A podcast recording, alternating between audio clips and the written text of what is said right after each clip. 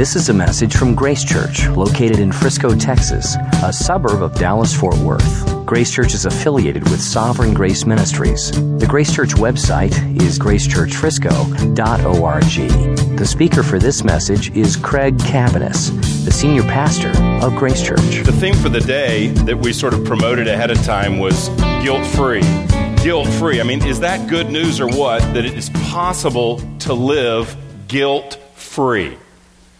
It is possible to put your head on the pillow at night and have a clear conscience and to live a guilt free life. I mean, that, that is an amazing truth. Um, I thought about this idea of guilt free, and so I did a search on the internet of the concept of guilt free, and I, I was, I was really blown away. This is what came up on the first page that I saw. One of the first things I saw was a website called Guilt Free Mom. Guilt Free Mom. Didn't see dads mentioned at all. They have no conscience. But Guilt Free Mom. Then the next thing, I mean, this is all the first page guilt free eating. 10 nutrition myths debunked. And that's a website to go to. I mean, don't right now. I know many of you have access to the web. Please don't do that now. But, uh, but you know, uh, that, that, that's worth seeing because you can look up that article and it'll tell you, you know, eat fat, have fun. I mean, it's a great article. But anyway, guilt free eating. One called Guilt Free Holidays. Guilt free homeschooling. These are all on the first page that I saw.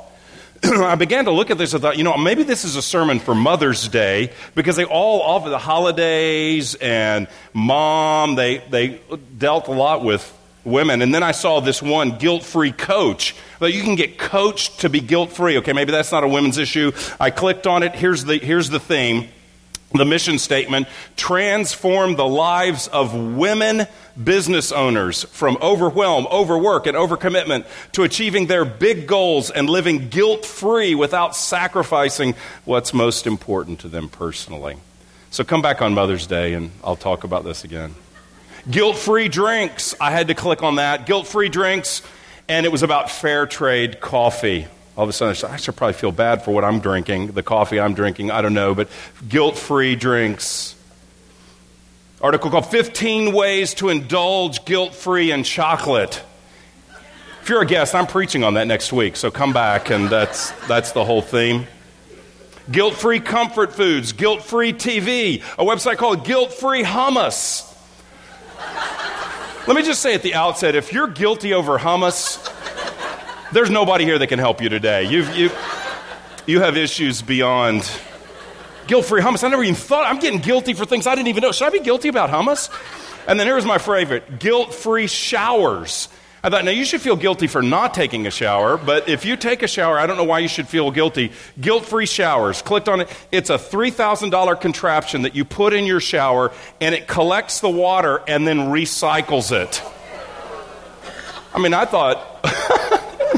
So you're guilty about your Saturday recycling. I mean, that's like 1850. Ma and Pa out on the farm drub a you know a tub of water on Saturday night. Pa takes a shower, a bath, and then wife, and then the kids. It was like we're all bathing in the same water as a family. So if you feel guilty about the water you use in your shower for three grand, you can solve that. I just thought culturally we feel guilty about all kinds of things, and in this room today, there's folks that feel guilty about all kinds of things. Some trivial showers and hummus I mean, relatively speaking, those are, I mean, uh, no offense, but those are relatively insignificant areas to feel guilty about. So many things that we feel guilty about, and, you know, many things that perhaps we are guilty of and sort of silence or ignore or don't even think about. We all bear real guilt in our lives. And the power of the Easter story, the power of the account of the death and the resurrection of Jesus, is that the Easter story addresses real human guilt.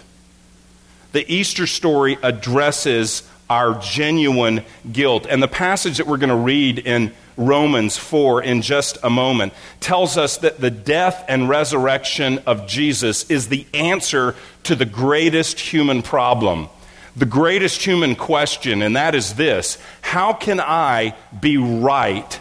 Me, a sinful person, how can I be right before a holy God? How can I be right before a holy God? The first three chapters of Romans, which we're not going to read, we're only going to read like three verses today, but the first three chapters all talk about the fact that we're guilty before the God of the universe, that God is holy and we have sinned, we have broken his law, we have, we have gone against what he has commanded us to do in the scripture, and we've failed to do what he has commanded us to do in the scripture.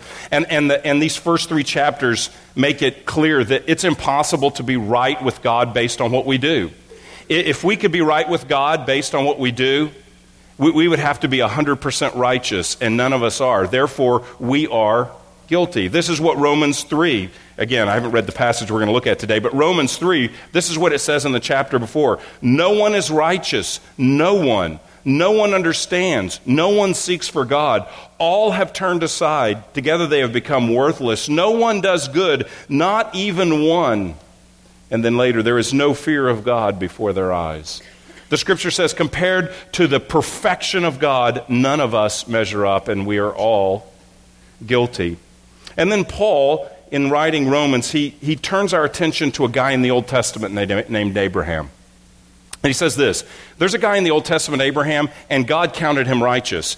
He wasn't perfect, he wasn't a righteous person, but God counted him righteous because he believed in the promise of God. And then he says, The same is true for us, reading in verse 22 of Romans 4. That is why Abraham's faith was counted to him as righteous. But the words, it was counted to him, were not written for his sake alone, but for ours also. It will be counted to us who believe in him who raised from the dead Jesus our Lord, who, namely Jesus, Jesus was delivered up for our trespasses and raised for our justification. Jesus was delivered up for our trespasses and raised for our justification. Now, I'm going to break that section down, that one little verse, word by word, and explain it. It's kind of sounds kind of theological, kind of daunting, but it's not. It's the greatest news imaginable, and it's the key to having a guilt-free life before God. And the first point he makes is that we can be right with God by the death of Jesus Christ. We can be right with God because of the death of Jesus Christ. Verse 25 it says, Jesus was delivered up for our trespasses. Or as the NIV says it, he was delivered over to death.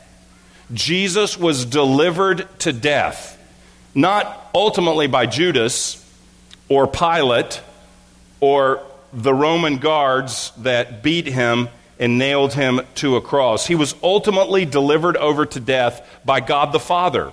This is what Romans 8 says He who did not spare his own son, but gave him up for us all, will he not also, along with him, graciously give us all things? He says, God the Father didn't spare his son, but gave him up. He delivered over his son. Jesus is fully God and fully man, and God the Father delivered him to death. Why? Why would God the Father deliver Jesus the Son over to death? Well, the ver- next phrase says it. He was delivered over to death or delivered up for our trespasses. What are our trespasses? Well, you've seen a no trespassing sign. If there's a no trespassing sign, it means this is the line right here. You know, this is the property line. And don't cross over this line, or if you do, you're where you don't belong. So don't trespass. And that's true. There's a line, the scripture draws a line as to what is obedience to God. And when we cross over that line, then we are being disobedient. That is a trespass, or what we might more commonly call a sin. So Jesus is delivered over to die for our sins, for our trespasses our sins. He died because of our trespasses, is another way to say it. He died because of our sins. He died in place of us as a substitute for us, dying for our sins. He died on account of our sins. Jesus had done nothing wrong, He never sinned. We sinned, and Jesus died for us. You see, our sins deserve the judgment of God. We are guilty. And we, des- we deserve God's judgment for for our sins, his wrath for our sins. Um, but Jesus, the innocent one, is treated as the guilty one. We're guilty, but Jesus is treated as guilty, and Jesus is crucified for our sins. In the previous chapter that we from what we just read, Paul said, All have sinned and fall short of the glory of God. Two chapters later, he's going to say, The wages of sin is death. The, what, what we deserve for our sins is eternal death. But Jesus pays that wage. When we say that Jesus died for our sins, we mean that he died to suffer the penalty that we should receive for our sins. He's innocent, but he's treated as the guilty, and he suffers what we should receive. And so we can be right with God because of Jesus' death for us. But he makes another point here that we can be right with God by the resurrection of Jesus as well. And that's what today's all about, isn't it? The resurrection. He says he was delivered over to death for our trespasses and raised for our justification.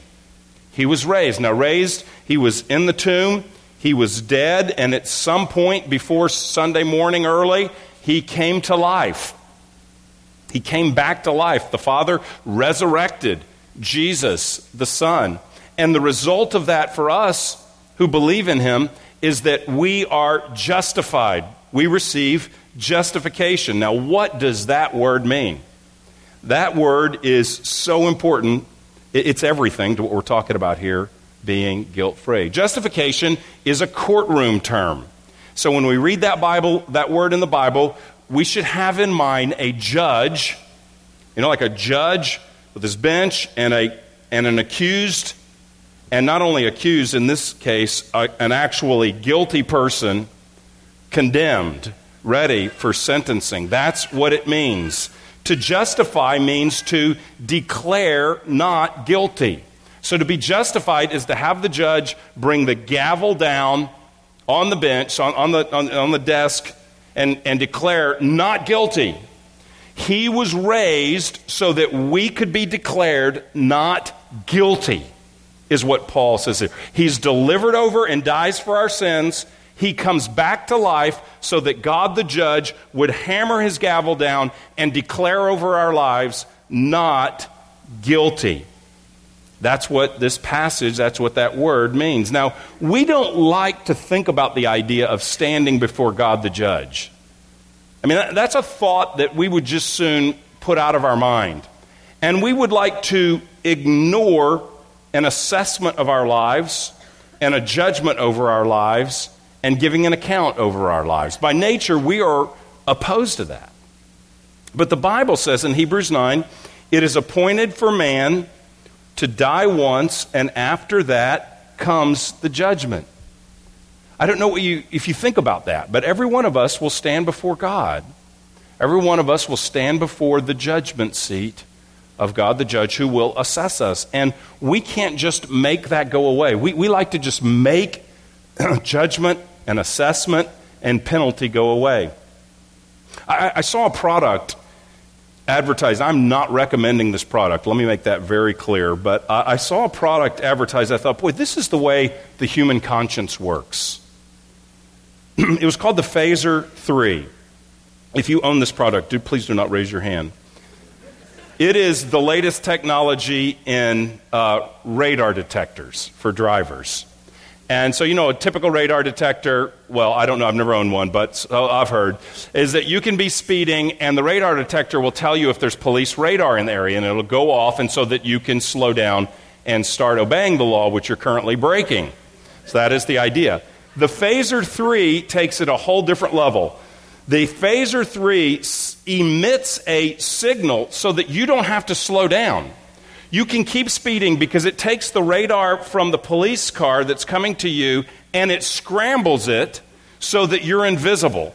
And, and, and it's legal in all but five states, the ad says. Yeah. Uh, I'm, I'm, sure of that. And uh, so, anyway, it's legal in all but like five states. And so, what happens is you can be trespassing, you can be transgressing, you can be breaking the law of the land. This isn't a sermon on speeding, but you understand the illustration. You can be breaking the law of the land, and rather than be alerted to judgment, you can just boo, emit a little signal out, and you can erase assessment. You can erase judgment. You can do away with the penalty. They advertise that if you get a speeding ticket, like in the first year or something, they'll pay it.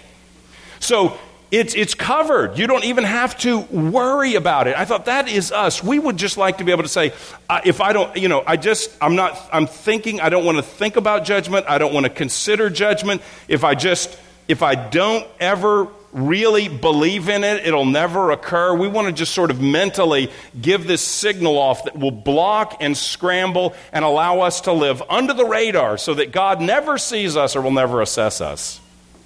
That, that may work with police radar, but it does not work with the holy judgment of God. We are all guilty.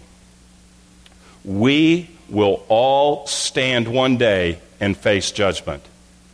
And here is the good news. The good news of this passage that it's communicating to us is that we can be justified before God, that we can stand before God and have our sins completely forgiven, declared not guilty, as if we had never committed any crime whatsoever. To be justified means to be declared not guilty. And it's actually even greater than that. That's only half the story. The other half of the story is this that Jesus' perfect life and his perfect righteousness is credited to us if we believe. Our sin is credited to Jesus. He dies on the cross and he's treated as a sinner, paying the eternal punishment for our sin, the wrath of God the Father poured out upon him, our sins credited to him, and his righteousness credited to us. So God sees us in the work of Jesus Christ, in his death and in his life. He never sinned, he completely obeyed the law, he never trespassed, and God declares us not guilty, and completely righteous, as if we had never sinned at all. That's better than guilt free. Guilt free is you have all your sins erased from your account and you're just sort of there neutral. Justification, He is raised for our justification. That means He is raised so that we're not only declared neutral, we're declared righteous before God. It's better than guilt free. Guilt free means forgiven. Justification means God views you as He views Jesus Himself. That it's possible to stand before God and be judged as perfect, even though we have sinned terribly judged as perfect because the life and the death of Jesus is applied to us. That's the good news. It's not merely a historical tale of a loving martyr who laid down his life for a cause. It's the story of God come in the flesh, Jesus Christ, who dies as a sacrifice to pay for our sins and is raised so that we can be declared righteous before God. This is justification. It's sort of like this pencil. And you think about the eraser of a pencil. It's like if our sins were written down and the eraser just erases it all. That's the death of Jesus Christ. He erases all of our sins. His blood is shed so that if we believe in Him, our sins are forgiven. But it's more than that. The pencil flips around and written in the place of our sin, written in the spots where we have sinned, is the perfect obedience and righteousness of Jesus Christ our sins washed away, his obedience written in its place. That's what the resurrection secures for us. It's not just like some vague hope, some vague, it's spring, it's green, it's happy. I don't know what it, it's just something good that happened. Oh, it's way gooder than you even imagined. It's glorious. The resurrection proves that Jesus' death forgives our sins. On the cross, Jesus says, It is finished. That means the payment for our sins is finished. In the resurrection, it declares that God accepts the price that the Son has paid for our sins. The resurrection demonstrates that his death accomplished all that he said he would accomplish, and we can be declared right with God. That means we can put our head on the pillow at night and go to sleep with tremendous rest, knowing that should we die before we wake, knowing that no matter what should happen to us, that as those who have believed in Christ, we will stand before God safe, secure, welcomed, the Bible says, to a throne of grace, loved more than we ever knew, cared for more than we ever knew, welcomed into his presence. When we see the cross, we see atonement being made for our very sins. And when we see the empty tomb, we know that that atonement was accepted by God the Father and that we are declared righteous if we believe. So we can be right with God through the death of Jesus. We can be right with God through the resurrection of Jesus. And we can be right with God through faith in the death and resurrection. And this is what's key here. It's not good enough just to know these facts, to just sort of become informed of this truth. It's not good enough just to sort of mentally say, okay, that makes sense. Okay, I got that. Um, that's nice. It's not enough just to know about it, but we must receive these truths by faith. That's kind of the point of the verses. Verse 24, it says, It will be counted to us who believe in him who raised Jesus from the dead. The righteousness of Christ will be counted to us. We will be declared not guilty and righteous before the judge. Only those who believe, who turn from our sins and believe this truth. We must believe.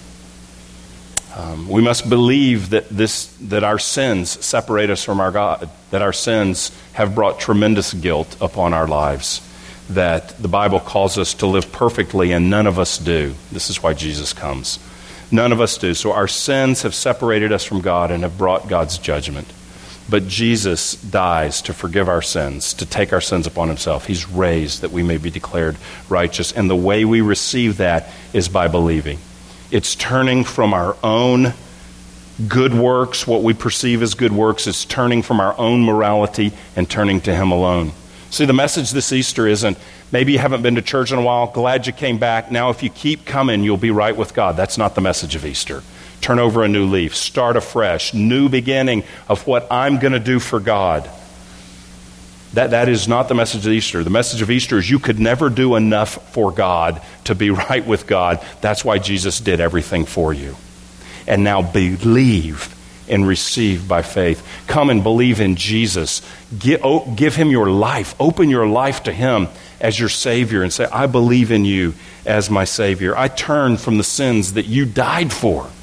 Those sins were credited to you and you paid for them. I want to turn away from them and turn to you and receive new life. That's the message of Easter that the substitute has come and died for us, the loving Savior Jesus, and that He defeated death, He defeated our sins, and He's been raised to new life, and He is alive. And today, if you believe, if you turn from your sin and believe in Him, you can experience this forgiveness. You can experience this guilt free standing before God, this guilt free status before God, this guilt free relationship before God. Not by ignoring the fact that you are guilty and that I'm guilty, not by taking our guilt and transferring it from sin before a holy God to hummus and showers. Okay, we don't transfer it to these small little things.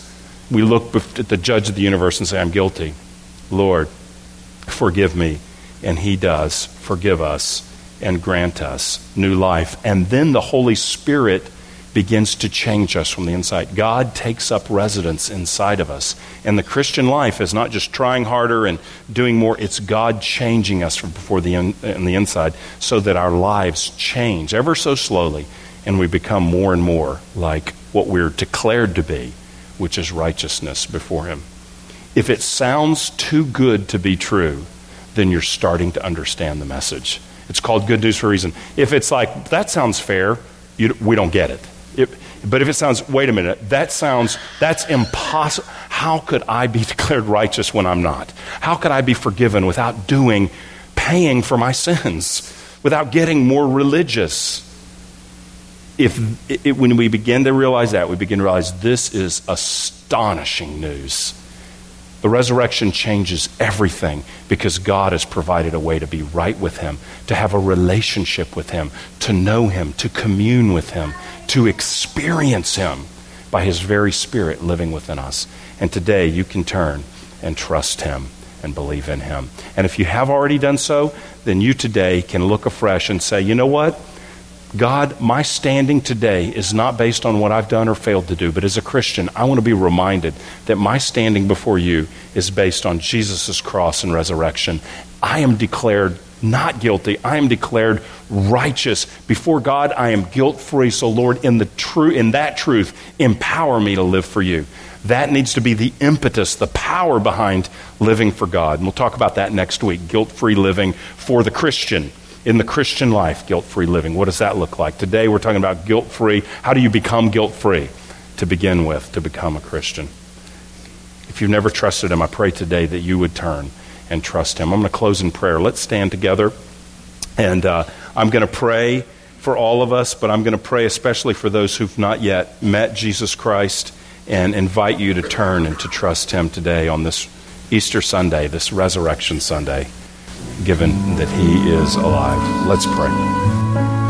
Lord, we thank you today for this glorious good news that you are alive, that you have defeated the power of sin and death, that you have made a way for us to be right with you, God. We're not right with you based on our good works. We're not right with you based on how religious or how moral we are, for we never could be perfect. Lord, we're right with you because of what you have done to make a way. And we just want to say thank you today that the tomb is empty and we're declared not guilty because of our faith, through our faith. You've been listening to a message from Grace Church. For more information, visit www.gracechurchfrisco.org.